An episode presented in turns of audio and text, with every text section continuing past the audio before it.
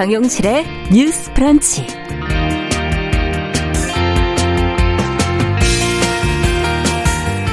안녕하십니까 정용실입니다. 어제 홍남기 부총리의 SNS에 이 방탄소년단의 노래 다이너마이트 가사를 살짝 바꿔서 인용한 글이 올라왔네요. You are a diamond, I know you glow up. 자, 청년 여러분이 바로 우리의 반짝이는 다이아몬드라면서 이 다가오는 청년의 날을 축하한 메시지였습니다. 그런데 평범한 대한민국의 청년들 중에 자신이 다이아몬드라고 생각하는 그렇게 느끼는 사람이 얼마나 될까요? 이 도심의 빽빽한 빌딩 숲 속에서 평범한 청년들은 일자리, 편한 잠자리 내 것 하나 제대로 마련하기가 어렵고요. 출발선이 다른 금수저 앞에서 박탈감을 느끼기가 일습니다. 또 영혼을 끌어모아서 주식 투자를 해도 내가 사면 이상하게 떨어지고 팔면 오르는 경우가 다반사고요. 달라진 인식을 따라잡지 못하는 여러 제도와 문화 속의 성차별적인 요소들까지 이 젊은 세대들을 갈등하게 만들고 있습니다. 자, 어제 올라온 홍남기 부총리 글에는 청년들의 시각에서 이들의 목소리를 듣고 어려움을 해결해 나가겠다 하는 말도 적혀 있었는데요. 이 말이 구체적인 정책으로 하루빨리 하나씩 좀 실현되기를 청년들은 바라고 있을 겁니다. 자, 빛이 있어야 다이아몬드가 반짝거릴 수 있겠죠. 자, 9월 16일 수요일 정신의 뉴스 브런치 시작하겠습니다.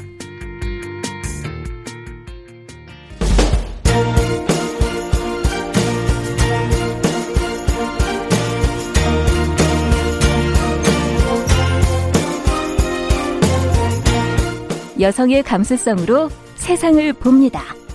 KBS 일라디오 정용실의 뉴스 브런치 여러분의 의견을 기다립니다. 문자는 샵 9730으로 보내주세요. 짧은 문자 50원, 긴 문자 100원이 부과됩니다. KBS 모바일 콩, 유튜브를 통해서도 무료로 참여하실 수 있습니다.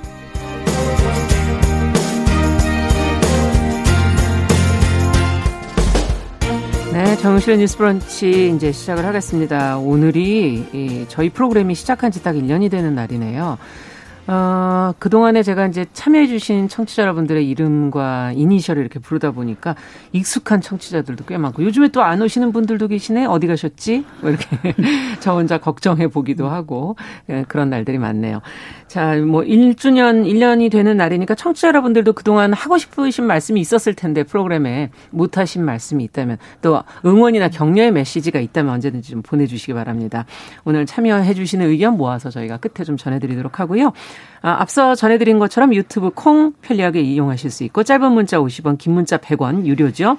샵 9730으로 또 참여하실 수 있다는 것도 다시 한번 안내 말씀드립니다. 자, 오늘 첫 코너 뉴스픽 시작해 보죠. 더 공감의 성정연구소의 송문희 박사님 안녕하세요. 네, 안녕하세요. 네, 1년 동안 방송을 해주셨네요, 두 분이.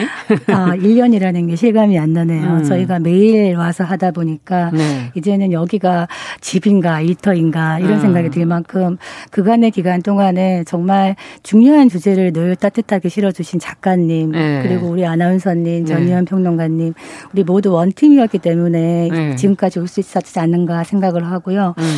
아, 다시 한번 초심을 좀 다지면 어떻겠는가 그 생각을 하고 왔습니다. 네. 사실 저희가 뉴스픽도 하지만 저희 다음 프로 그 후반에도 좋은 음, 프로그램이 워낙 많죠. 많아서 네.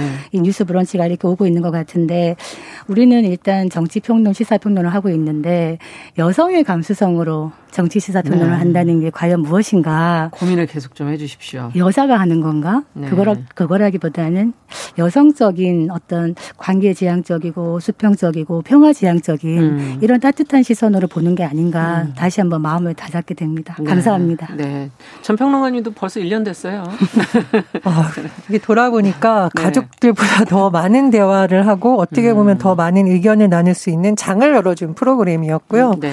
그리고 사실은 이런 프로그램이 굉장히 실험적인데도 음. 주변에서 많이 응원을 해주셔서 많이 힘을 얻었던 것 같습니다. 맞아요. 칭찬은 고래도 춤추게 한다라고 하는데 네. 오늘 특별히 1주년이라서 저희가 뭐 커피 한 잔 놓고 서로 격려의 말을 했습니다. 청취자 여러분 감사하고요. 더 좋은 평론을 하도록 저도 더 열심히 노력하겠습니다. 네, 감사합니다. 지금 축하드린다고 써니스카이님 유튜브로 보내주셨네요. 최희철님도 보내주셨고요. 감사합니다. 자, 이제 저희는 뉴스를 하나씩 좀 살펴보겠습니다. 대법원 양형위원회가 지금 디지털 성범죄에 대한 양형 기준안을 확정을 했는데 그 내용을 좀 자세히 살펴보도록 하죠. 전혜연 평론가께서 좀 전해주시겠어요? 예, 어떤 죄를 지으면 우리가 음. 뭐 벌금 얼마에서 얼마까지 처해질 수 있다라는 법이 보통 있잖아요. 그렇죠. 그런데 판결은 판사가 하다 보니까 기준이 없으면은 이게 뭐 들쭉날쭉할 수 있다. 그래서 마련된 음. 것이 양형 기준입니다. 음. 그러니까 법관이 어떤 형을 정할 때 참고할 수 있도록 대법원에서 일종의 가이드라인을 주는 거죠. 네. 이것이 뭐 무조건 이렇게 해야 된다는 건 아니지만 대부분의 판사들이 판결할 때 이걸 참고를 하고 이 범위를 너무 벗어나지 않도록 대부분 노력을 음. 합니다. 그런데 대법원 양형위원회가 이런 기준을 논의하면서 특히 디지털 성범죄에 대한 양형 기준안을 마련하게 되는데요. 네. 굉장한 의미가 있습니다. 왜냐하면 우리 디지털 성범죄에 최근에 너무너무 국민적 관심을 많이 모았습니다. 네. 그 엠번방 사건 성착취물 사건인데 그 방법도 잔혹하고 어, 심지어는 뭐 미성년자라든가 많은 여성들을 대상으로 강요에 의해서 이런 그렇죠. 걸 제작하게 한 것, 유포된 것 음. 많이 드러났었고요.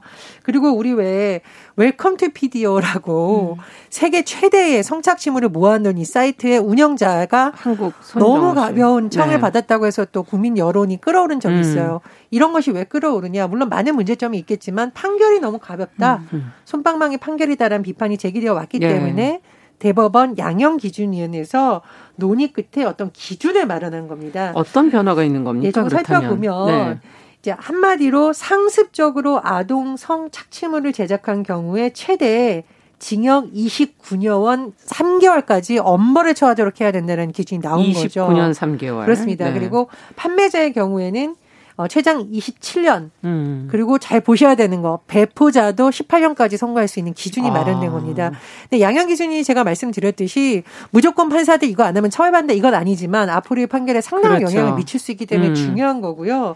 그리고 살펴보면 예전에 법 같은 경우에는 어, 징역 5년 이상 무기로 되어 있었는데 2014년부터 5년 정도 평균을 내봤더니 예. 아동 성착취물에 대한 평균 형량 징역 2년 6개월이었다는 거예요. 아. 그러니까 징역 2년 6개월하고 가볍... 지금하고 비교해 보면 그렇죠. 상당한 차이가 있죠. 가볍네요. 그래서 네. 굳이 뭐 해석을 하자면 엄중 처벌 의지가 담겨 있는 양형 음. 기준이 마련되었다 이렇게 해석을 할 수가 있습니다. 물론 네. 이제 이 안이 공청회를 거쳐야 돼요. 그래서 올해 안에 마련된다고 하는데 크게 봤을 때는 시간이 좀 걸리는군요. 그렇습니다. 예전에 공청회를 통해서 뭐 이것이 음. 맞느냐라는 의견들을 들어보는 거죠. 네. 그리고 좀 주목해야 될 부분은 뭐냐면요.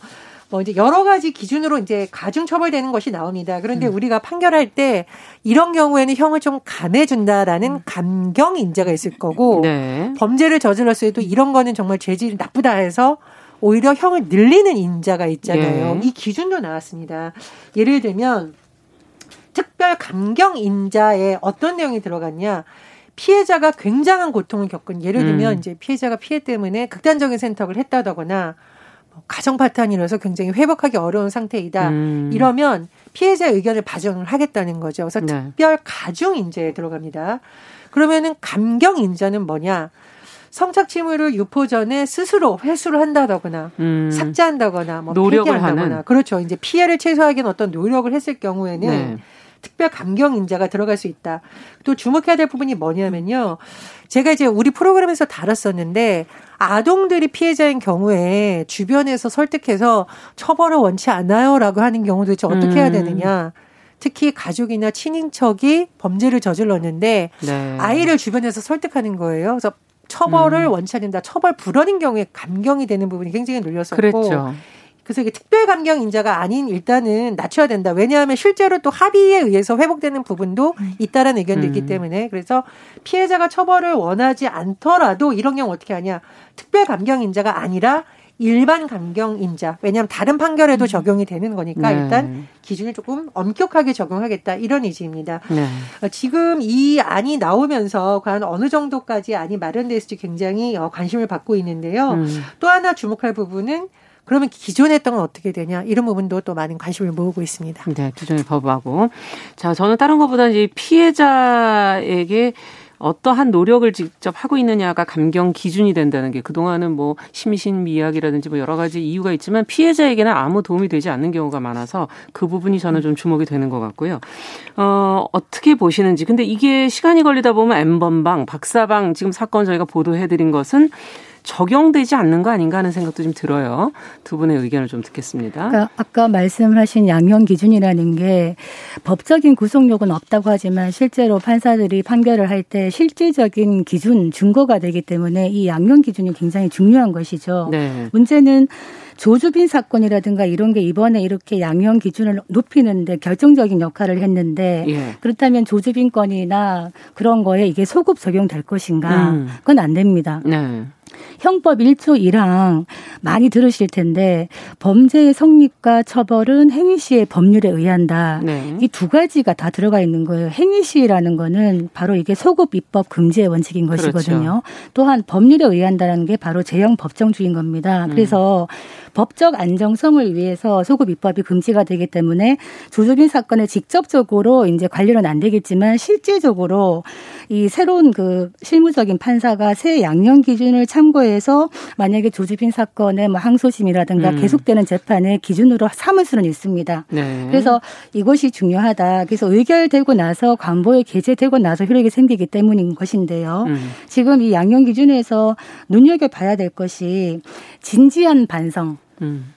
우리가 성범죄에 있어가지고 항상 말하는 게 가해자가 진지한 반성을 하고 있다 이렇게 얘기를 네. 하는데 뭐 이거를 반성문을 내고 이런 거는 예. 또 피해자한테 직접 관계가 있는가 근데 그거에 대해서 예. 일반 감경 인자에 넣을 음. 것인가 말 것인가 논란이 많았는데 일단은 포함은 됐습니다. 아. 그 부분이 있고 하나 아쉬운 거는 아동이나 청소년에 대한 성착취물 범죄가 미수에 그쳤을 때 네. 그렇다면 이때는 어떻게 할 것인가에 대한 규정은 지금 아직 없습니다. 아, 이런 부분은 좀 아쉬운 것이고 있고 어, 카메라 등 이용을 해서 촬영했던 이런 범죄에 대해서 그전에는 뭐 상당 금액을 공탁하는 거 맡겨버리는 것이거든요. 네. 돈을 맡기거나 또 피해 회복을 위한 진지한 노력이 있었다. 이게 참작이 되면은 약간의 또 감경 요소로 작용을 했었다가 네. 지금은 네. 새로운 기준에 의하면은 이게 처벌 피해자가 처벌을 원치 않는다는 의사에 이루지 못한다면은 일반 감경 인자도 안 되는 걸로 음. 조금 더 엄격해진 것 이 부분은 어, 좋다고 생각을 하는데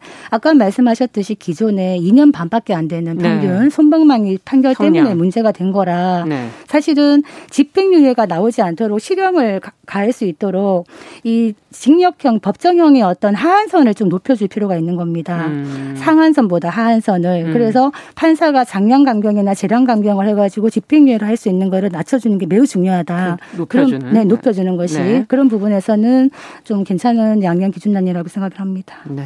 어떻게 보십니까? 그러니까 성범죄나 이런 경우에 피해자의 의견, 피해자 중심주의라는 것이 굉장히 중요한 것이 뭐냐면 일반적으로 법관들이 법을 중심에 놓고 해석을 하다 보면 피해자의 의견은 주관적이라는 음. 이유로 잘 반영이 되지 않거든요. 네. 근데 이번 같은 경우에는 피해자들이 입는 피해, 특히 정신적인 피해라든가 주변 환경의 음. 변화라든가 이런 것을 어쨌든 반영시키겠다라는 것은 피해자의 목소리를 듣겠다 이런 네. 걸로 해석할 수 있거든요. 음. 그런 부분 조금 의미가 있다고 보는데요.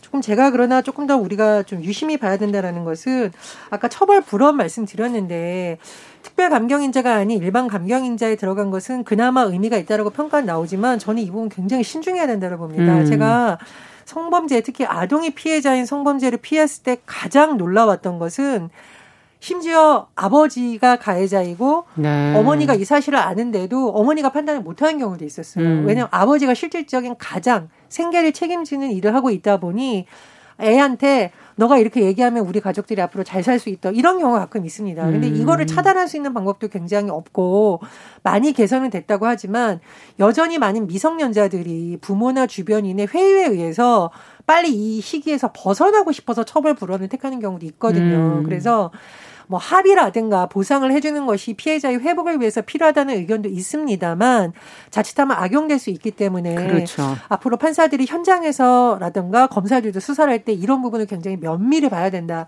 이런 네. 생각이 들고요. 어, 또 하나 좀 봐야 되는 것은 아까 피해 회복을 위해서 노력한다라고 하는데 이 부분도 역시 구체적이질 않아요. 그렇죠. 조금 더 구체적인 예. 안이 마련이 돼서 정말로 실질적으로 피해를 뭐 어, 줄일 수 있는 방안. 요즘 뭐 유행하는 용어 중에 디지털 장의사라는 것이 있잖아요. 네. 자료 찾아서 삭제해서 없애주는 것 음. 이런 걸 활용하는 방법이라던가 그래서 이 부분에 대한 논의는 조금 더 구체적으로 나올 필요가 있다 이렇게 생각합니다. 그 꼭 하나 또 덧붙일 게 우리와 심신미약이라는 거를 정가의 보도처럼 많이 사용해요. 네. 실제로 범죄 당시에 내가 술이 취해 있었다. 그렇죠. 아니면 음주거나 약물에 취해 있었다. 이러면은 어 심신미약이니까 사리 분별 능력이 떨어졌구나 음. 하고 그냥 쉽게 강경을 해 주는 것은 이번에 조금 많이 줄어들 것 같습니다. 이것도 처벌을 받아야 되는 거 아닌가요? 사실은 이제 고의로 마시지 않더라도 음. 내가 술을 마시거나 약물을 취한 상태에서 범죄를 할 수 있는 습성이 있다고 생각하면은 자제를 네. 해야 되는 것인데 그렇죠. 사실은 심신미약으로 많은 감경을 해주고 있거든요. 네, 이 부분도 네. 한번 다시 돌아봐야 될 부분이 네. 아닌가 싶기도 하네요. 그리고 특징 하나만 또 예. 언급하자면 예. 청소년 보호 시설이라던가 음. 장애인 복지 시설에서 일하는 사람이 만약 이런 아동 아. 청소년 성착취물을 제작하거나 배포하면 특별 가중 인자가 더 강하게 그렇죠. 처벌받습니다. 그러니까 네. 이런 왜 기관에서 문제가 발생했다는 뉴스 이제 나오는 경우가 있잖아요. 맞습니다. 그래서 아무래도 더 경각심을 주기 위해서 이런 기준을 마련한 것으로 보입니다. 네. 자, 다음 뉴스로 좀 넘어가 보도록 하죠. 이제 오는 21일부터 이제 수도권 등교 수업이 이제 재개된다는 소식이 나왔는데요. 원격 수업하고 이제 병행을 해보겠다라는 입장인 것 같습니다. 어, 구체적으로 어떤 방안인지 전혜연 평론가께서 한번 정리를 해주시겠어요? 예, 최근에 음. 수도권 상황이 워낙 심각했었기 때문에 학생들이 거의 학교에 나가지 않았는데요. 이제 어 월요일 다음 주 월요일 21일부터 예. 뭐 서울, 경기, 인천을 비롯한 수도권 지역 학교의 등교 수업이 재개됩니다. 음. 그런데 이게 무기한으로 된 것은 아니고요. 일단은 10월 11일까지로 교육부가 상황을 보겠다는 겁니다. 10월 11일까지. 그렇습니다. 등교 수업을 재개를 하되 상황을 보겠다는 거고요. 네. 그리고 모든 학생들이 나가는 것은 아닙니다. 왜냐하면 이제 교실 내 밀집도를 줄여서 음. 위험을 조금이나마 낮추자는 건데요.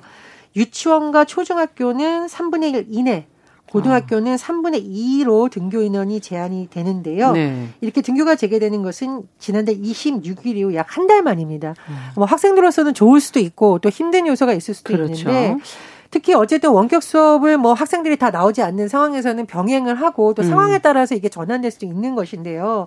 원격 수업에 대한 비판이 그동안 워낙 많았습니다. 네. 부실하다. 음. 어, 뭐 교육의 질이 보장되지 않는다는 건데 교육부하고 시도교육감 협의회가 내용 방안을 보면 어, 교사가 원격 수업을 하는 중에서 실시간 종례 조례를 진행한다. 아. 아마 이제 학생들하고 조금 더 대화를 하고 학생들의 상황을 살피자 이런 걸로 보이고요. 예. 또 보면 뭐 학생의 출결 및 건강 상태를 확인한다. 음. 소통을 늘리겠다. 이런 방안입니다. 또 교사와 학생 간 쌍방향 수업이 굉장히 중요하잖아요. 이런 것을 확대한다고 하는데요.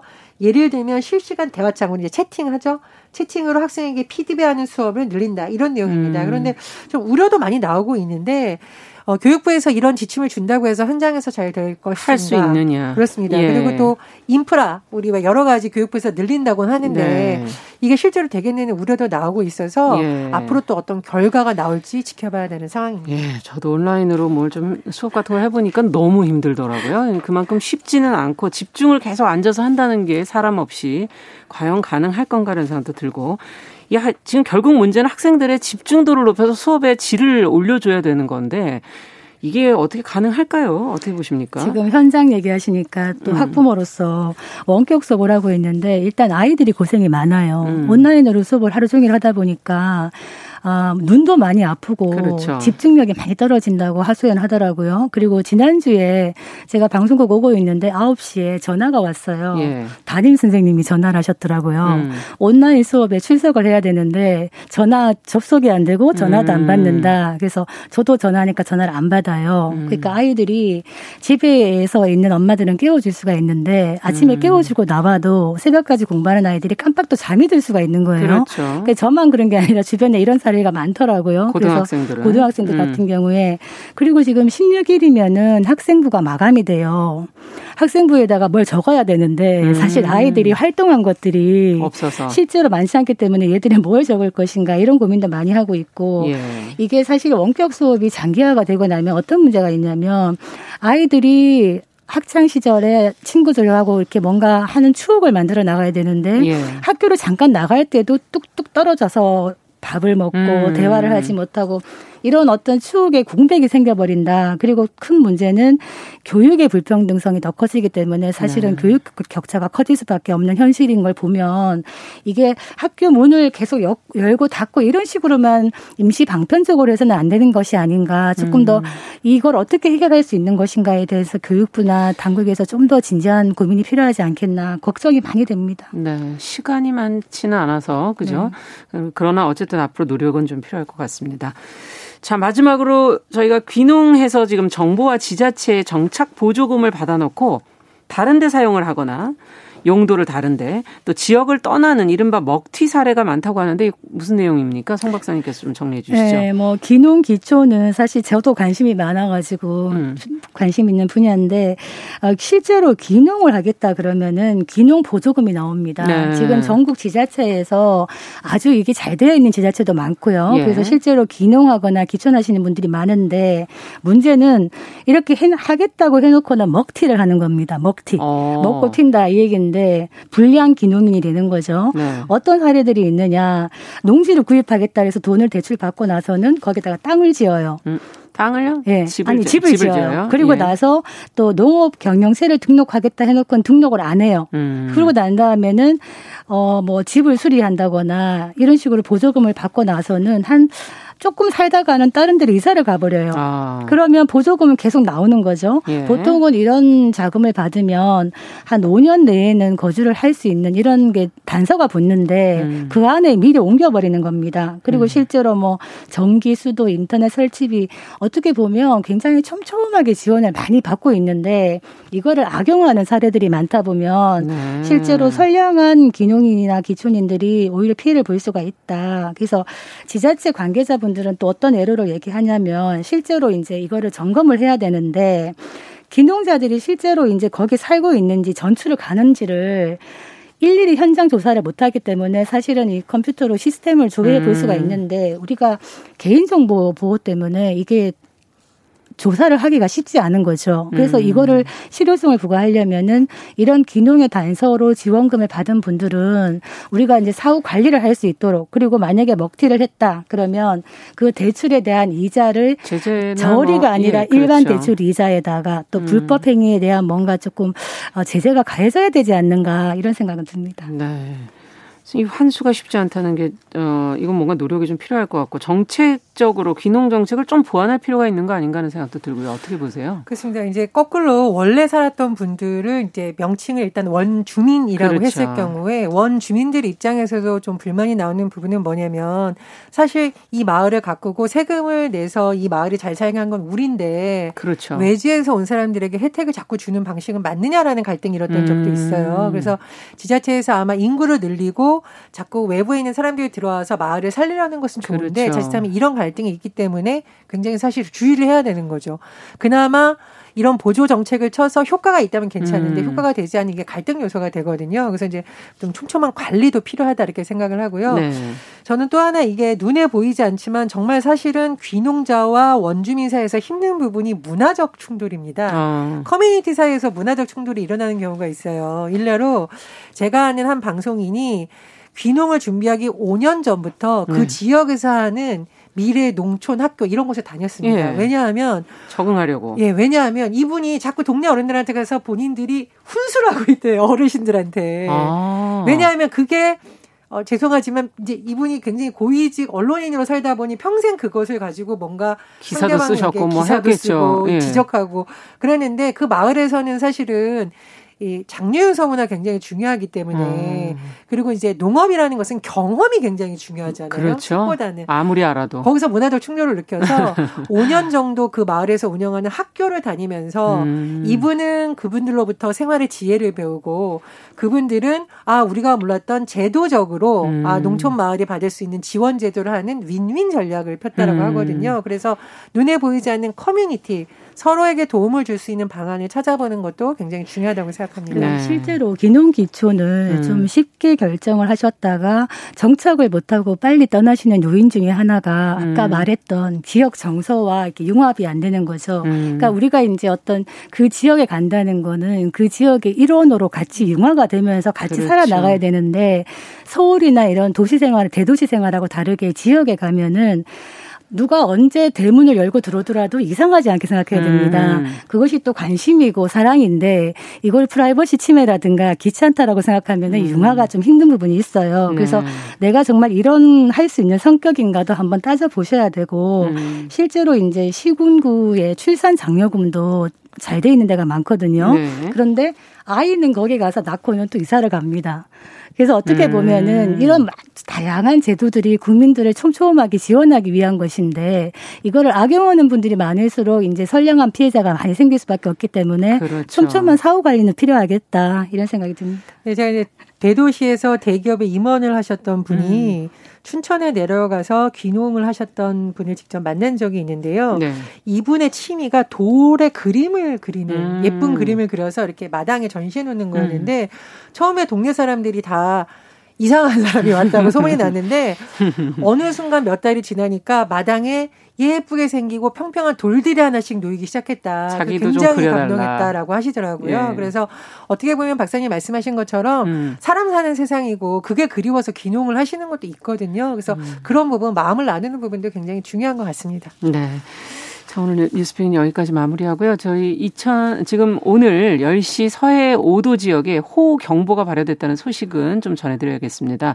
어, TV, 라디오, 스마트폰을 통해서 지금 그, 지금 말씀드린 서해 5도 지역의 기상 상황을 어, 그 지역 분이시라면 계속 좀 알아보시고 살펴보시고 또 주변에 있는 분들에게도 좀 알려주시기를 당부 말씀을 드립니다.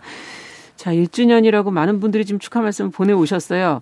어, 가연아님 어, 생일 축하한다고. 아카시즈님 친구처럼 다정한 방송이다. 어, 카르마 극봉님, 뭐, 정성을 다하는 KBS. 이거 어제도 적어주셨는데, 오늘도 정용실의 뉴스 브런치 이렇게 적어주셨고요. 그리고 5368번님, 문자 처음 하신다고 매일 잘 듣고 계시다고. 이렇게 조용히 계시다 한 번씩 글 적어주시는 분들도 좀 정말 너무 반갑네요.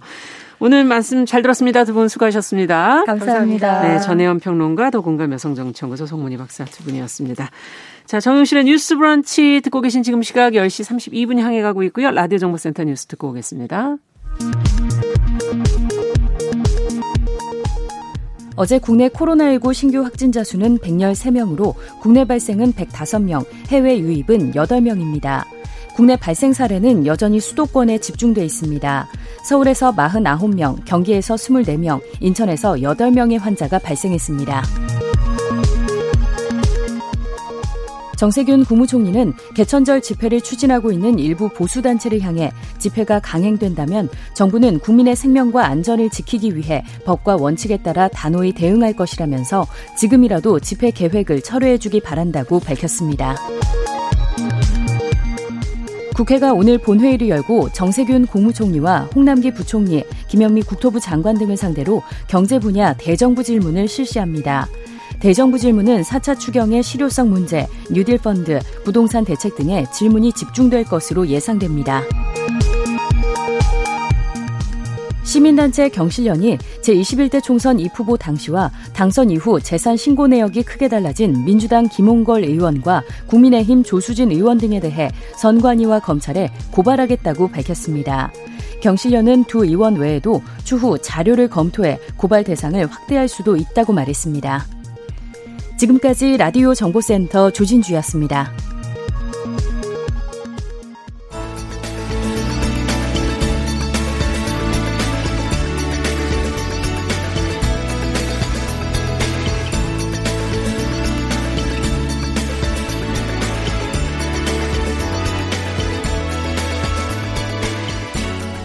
세상을 보는 따뜻한 시선. KBS 일라디오 정용실의 뉴스 브런치. 매일 아침 10시 5분 여러분과 함께합니다.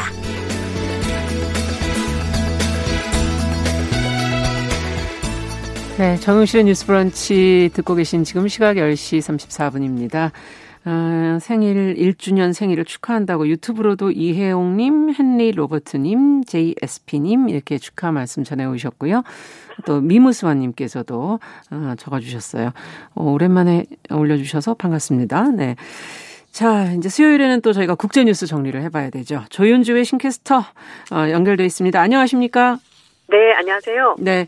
자, 오늘 첫 소식은 아무래도 일본 소식을 좀 살펴봐야 될 것 같은데요. 스가 요시히데 관방장관, 지금 집권 자민당 총재로 선출이 돼서 오늘 총리로 취임을 하게 되는데, 스가 장관이 그 내각에 자신이 이제 어 만든 내각에 아베 전 총리의 뭐 측근들을 기용을 했다는 게 지금 보도가 나오고 있어요. 바, 네, 총리만 바뀌었지 바뀐 게 없다. 뭐 지금 이런 얘기도 나오고 있고요. 어떻게 보십니까? 네. 어, 스가 요시히데 관방장관이 자민당 총재 후보로 나설 때부터 아베 정권을 계승하겠다라고 밝혔는데요. 뭐 정책뿐만 아니라 아베 총리 사람들도 계승을 하는 것 같습니다. 네. 14일날 어, 자민당 총재 선거에서 압승을 거둔 스가 요시히데 관방장관이 이제 오늘 총리로 취임하면서 어, 스가 내각이 출범하게 됩니다.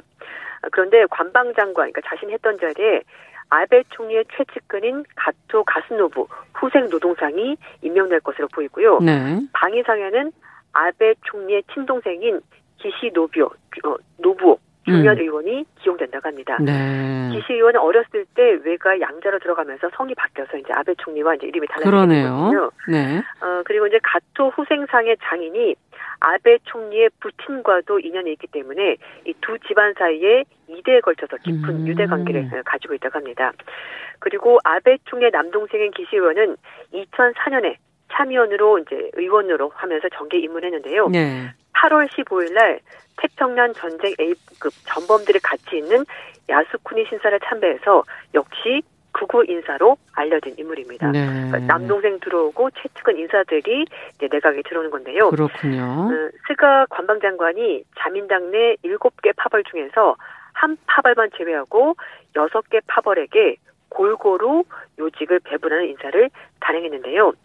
근데 스가 총리가 14일 날 자민당 총재 당선된 다음에 기자회견하면서 파벌에 얽매이지 않고 개혁 의지가 있는 인물을 적극적으로 등용하겠다라고 밝혔는데요. 음. 뭐 일곱 개 파벌 가운데 여섯 개 파벌에게 골고루 요직을 분배했다. 음. 뭐 형평을 잘 살폈다라고 볼 수 있겠습니다만 결과론적으로 봤었을 땐 결국 파벌 나눠 먹기를 한 거다는 지적이 나오는 거고요. 네. 본인은 음, 특정 파벌이 없습니다. 그래서 무파벌인 스가 신임 장관이 당내에서 정책 기반이 없기 때문에 결국은 골고루 나눠주고 그리고 아베 신조 총리 음. 측근들에게 자리를 나눠줬다. 이런 얘기가 나오는 겁니다. 그렇군요. 그리고 아소다로 부총리 겸 재무상, 모테기 도미, 도시미스 외무상 등 아베 정권의 핵심 강요들은 바뀌지 않고요. 그대로 유지가 되고 네. 또 하시모토 올림픽상과 연, 연립여당인 공명당 소속의 가지요시 국토교통상도 그대로 유임이 될 것 같습니다. 네. 스가 총리가 이제 본인의 입지를 이제 다지는 게 아닌가 하는 그런 생각이 드네요. 네, 예. 맞습니다. 자, 이제 코로나 소식도 좀 살펴보도록 하죠. 영국의 제약회사 아스트라제네카 소식을 저희가 전해드리면서 네. 임상 도중에 부작용이 심각한 부작용이 발생해서 임상이 중단됐다 이렇게 이제 보도를 해드렸었는데 이번에는 미국의 제약회사 화이자가 임상에서 지금 부작용이 나왔다. 지금 그런 보도가 나왔어요. 네, 그렇습니다. 미국의 제약회사 화이자가 코로나19 백신 임상시험에서 일부 참가자들이 경미하거나 중간 정도의 부작용을 보였다고 로이터 통신에 보도했습니다. 네. 어, 화이자가 지금 독일의 바이온테크와 함께 코로나19 백신을 개발하고 있는데요. 4만 4천 명의 지원자 중에서 2만 9천 명을 대상으로 참상 시험을 진행하는 과정에서 부작용이 나왔다고 합니다. 음. 어, 부작용은 화이자 백신 안전성에 우려를 제기할 만한 수준은 아니라고 회사 측에 강조했는데요. 네. 이 독립적인 데이터 점검위원회가 언제라도 백신 연구를 중단할 것을 권고할 수 있지만 아직 그런 조치가 나오지 않았다고 화이자 측에서 설명했습니다. 음. 그리고 화이자 소속의 연구진들도 우려할 만한 큰 부작용이 있는 건 아니다 이렇게 얘기를 하고 있고요. 별다른 문제는 없다라는 입장인데 뭐 지금까지 나타난 부작용 중에서 가장 흔한 증상이 피로감을 호소하는 것이라고 아. 화이자 측에서 밝혔습니다. 네. 아, 그리고 이제 말씀하신 것처럼 영국의 제약회사 아스트라제네카가 삼상 임상 중에 영국인 지원자에게서 심각한 부작용이 나왔다라는 보도가 있었는데요. 그래서 임상이 중단됐다가 어, 다시 일주일 만에 재개가 됐는데요. 알려진 바로는 이 부작용이 척수염인 것을 알려졌다고 아. BBC를 비롯한 외신들이 전했습니다. 근데 아스트라제네카 측에서는 예. 임상 시험을 하다 보면은 이렇게 이제 부작용이 나오기도 하고 임상이 중단됐다가 다시, 다시 하기도 하고 이게 원래 자연스러운 하나다. 거다. 예, 이제 이렇게 설명을 하긴 했습니다. 네, 어쨌든 다들 이제 걱정하는 건 안전성을 얼마나 확보할 것이냐. 맞습니다. 속도보다는 안전성에 조금 더 치중해 줘야 되지 않겠는가 하는 우려들이 있는 거죠. 네. 그렇습니다. 근데 이제 빌 게이츠가 최근에 이제 입장을 밝힌 것을 보면 미국 네. 대선 전에 코로나 백신 나오기는 좀 힘들 것 같고 내년 네. 여름 정도 백신 공급이 가능하지 않겠는가. 그래서 2022년부터는 괜찮겠다. 이런 지금 얘기가 나왔어요. 네, 맞습니다. 어, 빌 앤 멜린다 게이츠의 빌 게이츠 회장이 그 이 재단에서 이제 코로나 백신 개발에도 지원을 하고 있는데요. 예. 미국 언론과 인터뷰에서 현재 개발 중인 백신 후보 물질 이것들이 10월 말까지 미국 당국의 승인을 받을 가능성은 없는 것 같다라고 음. 얘기를 하고 있습니다. 뭐 트럼프 대통령은 11월 대선 앞두고 나온다 그랬죠. 나온다. 뭐 10월 달 말에도 가능하다. 네. 뭐각 주정부에 준비해라 이렇게 했다고 하는데요. 하지만 게이츠는 어, 좀 그건 불가능한 것 같고 음. 어쨌든 이제 모든 과정들이 순조롭게 완벽하게 잘 진행이 에, 된다고 하더라도 음. 지금 현재로서는 10월 말까지 백신 나오기 힘들 것 같고 그나마 가능성이 가장 높은 것이 화이자에서 만들고 있는 백신 후보 물질인 것 같다 이렇게 아, 하고 있습니다. 네. 한편 미국의 식품의약국 FDA는 연구가 진행 중인 그 개발 물질의 긴급 사용을 승인해서 처방할 수 있도록 했는데요. 앞서서 코로나19 치료제를 기대를 보고 있는 멘데스비르가 FDA로부터 긴급 사용 승인을 받은 적이 있었습니다. 네. 음, 화이자 측의 그 CEO도 미국 언론과 인터뷰를 하면서 일상 이상 시험 모두에서 항체 수준이 굉장히 좋게 나왔다면서 음. 희망적이다라고 밝혔고요. 그리고 현재 진행 중인 참상 시험에서 이 백신 후보 물질의 효과가 있을지 10월 말쯤 알 수도 있을 것 같다 이렇게 음. 말했는데 말씀인 것처럼 화이자에서도 이제 부작용이 나왔기 때문에 이걸 조금 더 두고 봐야 될 것 같습니다. 그러네요. 그래서 이제 게이츠 회장이 영국 언론과 인터뷰에서는요. 내년 여름까지 전 세계 백신이 공급될 수 있을 것 같다 이렇게 음. 말하면서 그렇게 되면은 우리가 지금 사실 이 코로나19 확진자가 폭발적으로 나오고 그렇죠. 있습니다. 그래서 네. 이런 거는 좀 막을 수 있을 것 같다고 전망했고요. 그래서 2022년이 돼야지 전염병 확산을 끝낼 수 있을 것 같고 그렇죠. 그러기 위해서는 한 나라가 아니라 전 세계가 다 단합을 해야지만 이게 끝낼 수가 있고 그래서 음. 경제도 재건할 수 있을 것 같다라고 전망했습니다. 네, 이게 지금 참 중요한 얘기네요. 모두 국가 단위에서 할 일이 아니라 좀 더 크게 그렇죠. 봐야 된다. 하는 그런 얘기 아주 중요한 얘기인 네. 것 같네요. 자, 근데 인도에서 지금 코로나19 확산으로 산소가 부족하다는데 이건 또 무슨 얘기인지 지금 안 그래도 코로나 네. 확진자 수가 인도 굉장히 많지 않습니까? 네, 맞습니다. 원래는 미국, 브라질이었는데요. 지금 인도가 확진자가 계속 늘면서 미국 다음으로 가장 많은 확진자가 나오고 있습니다. 네. 이 코로나 환자가 치료를 받을 때 산소 호흡기를 쓰는데요. 환자가 급증하면서 산소 공급이 부족해지는, 그러니까 제대로 아. 공급이 잘 안 되는 그런 상황이 벌어지고 있다고 CNN 방송이 보도했습니다. 인도에서는 지난 일주일간 하루 신규 확진자가 매일 9만 명 넘게 나왔습니다. 9만 그러다가 네. 예, 어제 되면서 8만 명대로 떨어졌는데요. 인도 보건가족복지부에 따르면 누적 확진자가 493만 명, 이제 거의 500만 명 돌파를 눈앞에 두고 있고요. 예. 누적 사망자도 8만 명 넘어섰습니다. 네. 이 인도에서는 코로나 감염자 수가 5월 중순부터 정부가 이제 경제 회복을 위해서 방역 통제를 완화하면서 급증하기 시작했고요. 음. 최근 들어서 정말 폭발적으로 증가하고 있습니다. 그래서 문바이를 비롯한 주요 도시의 일부 병원들은 의료용 산소 부족 위기에 처해 있다고 외신들이 전하고 있는데요. 네. 코로나19 중증 환자들은 혈중 산소량이 급격하게 떨어지는 저산소 혈증을 보이기 때문에 아, 그 장기 손상 때문에 이제 치료를 받으면서 산소 호흡기를 통해서 음. 산소를 바로 어, 체내에 주입하게 되는데요. 그렇군요. 이 환자가 급증하면서 이번 달 들어서 인도 병원 치료센터에서 거의 2,700톤의 산소를 사용하고 있는데요. 음.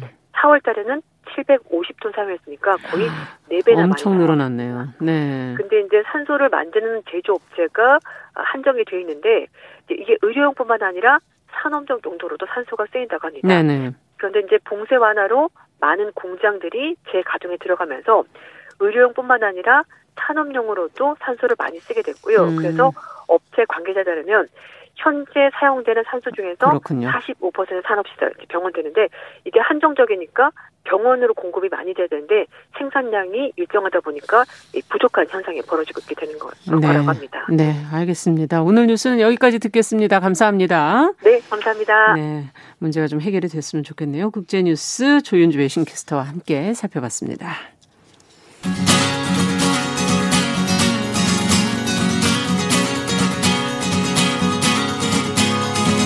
함께 가면 길이 됩니다. 여러분과 함께하는 정용실의 뉴스 프런치. 월요일부터 금요일까지 방송됩니다.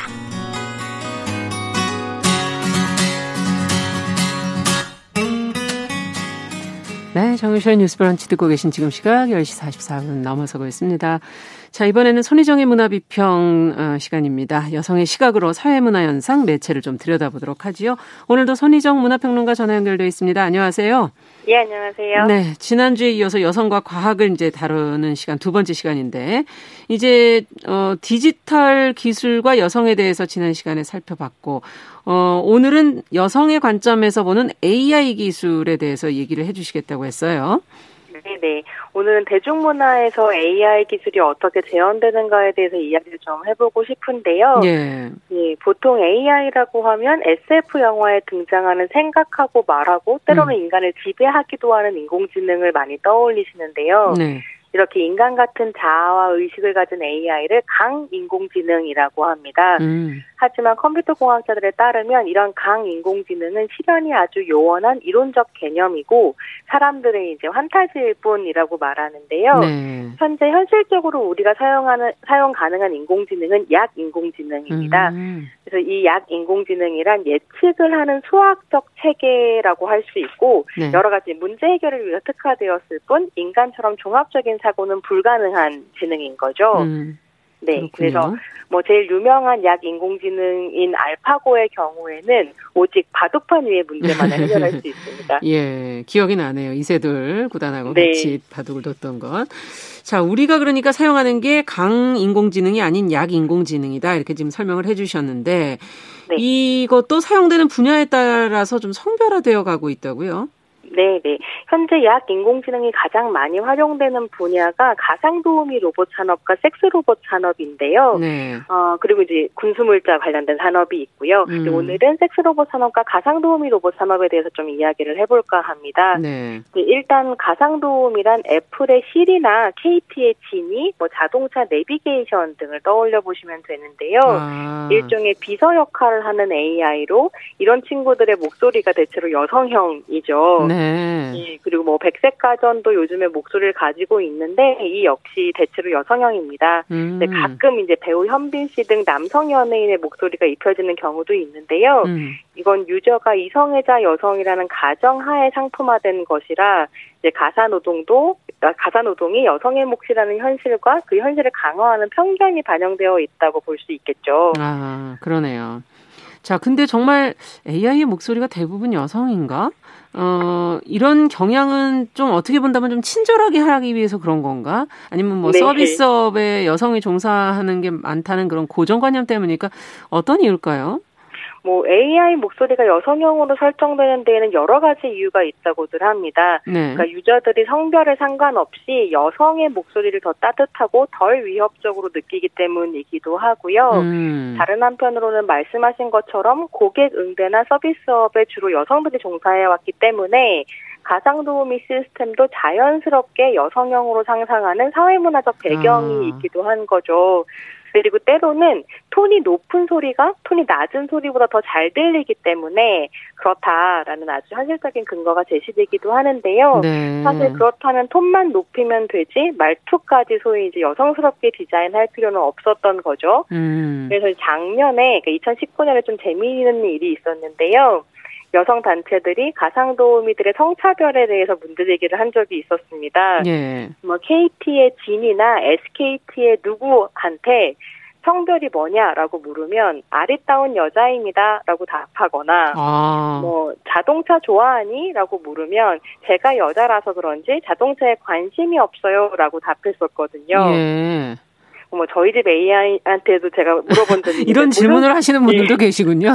어, 무슨 색깔 좋아해?라고 물었더니 네. 당연히 핑크죠라고 답을 하더라고요. 어. 네, 그래서 이제 여성단체에서 문제 제기를 하면서 이 답변이 성별 중립적으로 수정되고 있습니다. 어, 그럼 어떻게 대답을 하려나. 하여튼 궁금하네요. 뭐, 네, 예. 요즘에 물어봤더니 음. 저는 음. 뭐 봄을 떠올리게 하는 노란색이 좋습니다. 이렇게 답하더라고요. 네.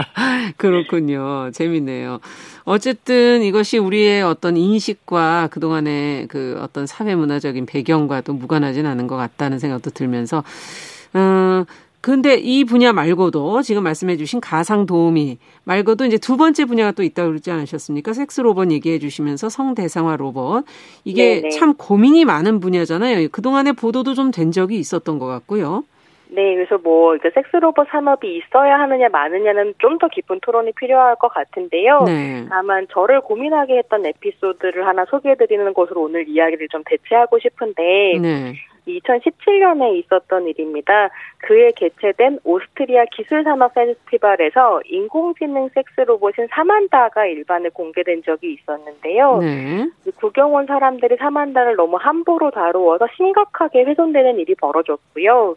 이에 이제 사만다를 만든 제작자 산토스 씨가 아주 화가 납니다. 음. 그래서 사만다를 망가뜨린 사람들을 야만인이라고 부르면서 붕괴를 했었죠. 음. 근데 제가 이 사건에서 인상적이었던 건 산토스 씨가 사만다한테 괜찮니? 라고 물었고 아. 사만다가 저는 괜찮아요라고 답을 해요. 네. 그리고 산토스 씨가 다행히 인공지능은 완벽하게 작동했다고 평가를 하는데요. 예. 개인적으로는 유저들이 함부로 대해서 신체가 훼손됐는데 예. 괜찮다라고 답하는 여성형 로봇의 인공지능을 보고 우리가 이걸 완벽하게 작동했다고 평가해도 괜찮을까? 어. 그러니까 폭력에 저항하지 않고 모든 걸 그저 유저에게 맡기는 로봇은 예컨대 여성 착취적이고 폭력적인 프로노그라피와 어떻게 다를까? 음. 이런 질문들이 좀 들더라고요. 그래서 예. 많은 고민을 해야 되는 분야인 건 맞는 것 같습니다. 네, 괜찮다.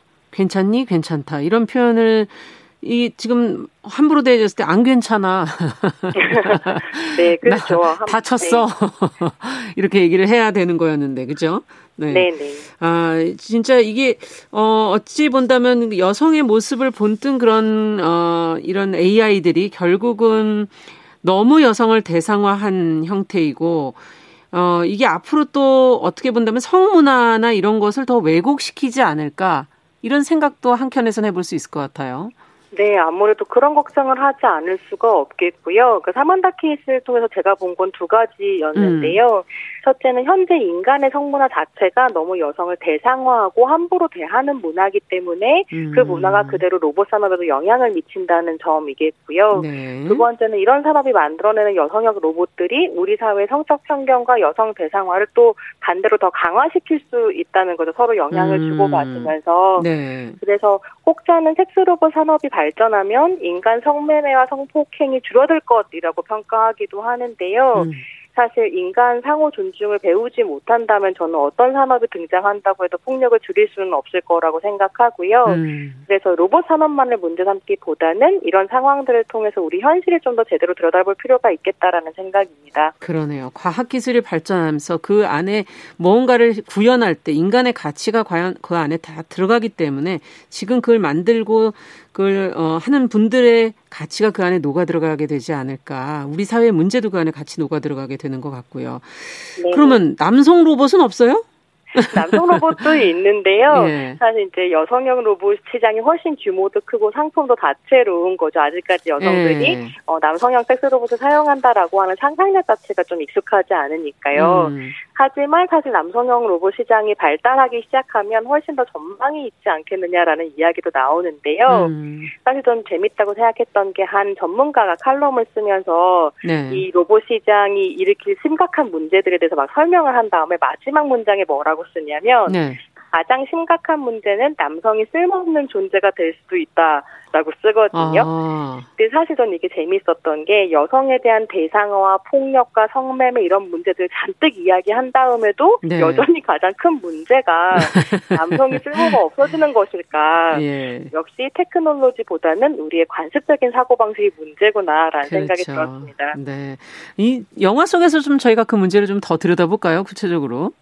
어, 그녀라는 작품 많이들 아실 거예요. 예. 한 남성이 이제 그 운영 컴퓨터 음. 운영 체제인 이 친구도 이름이 사만다인데요. 사만다. 네. 사만다 사랑에 예. 빠지면 아주 재미있고 흥미로울 뿐만 아니라 저도 굉장히 좋아하는 작품인데요. 네. 사실 저는 이제 이 작품을 보면서 비판적으로 보자면 뭘 볼 수 있었냐면 음. 한편으로는 또 하나의 피그말리온 스토리가 아닌가라는 생각이 들었었어요. 네. 왜냐하면 이 주인공이 아내와 별거하고 막 이제 소개팅 같은 걸 하는데 여자 여자들이 다 너무 이상한 거예요. 음. 그래서 인간 여자들은 너무 이상하다가 이상향인 사만다를 만나게 되거든요. 예. 피그말리온 신화라고 하는 건 성적으로 문란한 사이프로스의 여자들을 혐오한 조각가 피그말리온이 음. 자기의 이상향을 조각해서 만들고 사랑에 빠지고 근데 이제 아프로비테가 이거를 사람으로 만들어 주거든요. 네. 그래서 결혼해서 행복한 삶을 산다는 건데 음. 결국 여성 파트너를 소유하고 자신의 뜻에 따라 완벽하게 통제하고자 하는 남성의 욕망이 음. 들어 있었던 이야기고 음. 이처럼 인간 여성에 대한 혐오 혹은 두려움 때문에 AI 로봇과 사랑에 빠지는 남자들의 얘기 굉장히 많거든요. 네. 그래서 그녀도 굳이 비판적으로 보자면 이런 부분이 좀 걸린다라는 아. 이야기를 드리고 싶었습니다.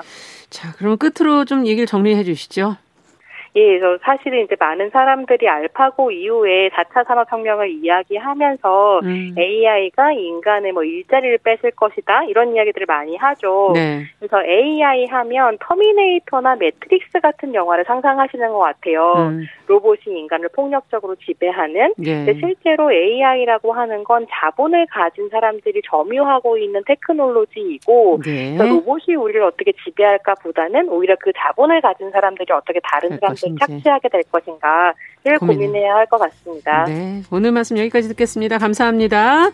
문화비평 손희정 평론가와 함께 했습니다. 저희 1주년에 많은 분들이 축하 말씀 보내주셨는데요. 8854번님, 7876번님, 앞으로 말씀처럼 신뢰 가는 프로가 되도록 노력하겠습니다. 자, 수요일 순서 여기서 마치고요. 저는 내일 오전 10시 5분에 다시 뵙겠습니다. 감사합니다.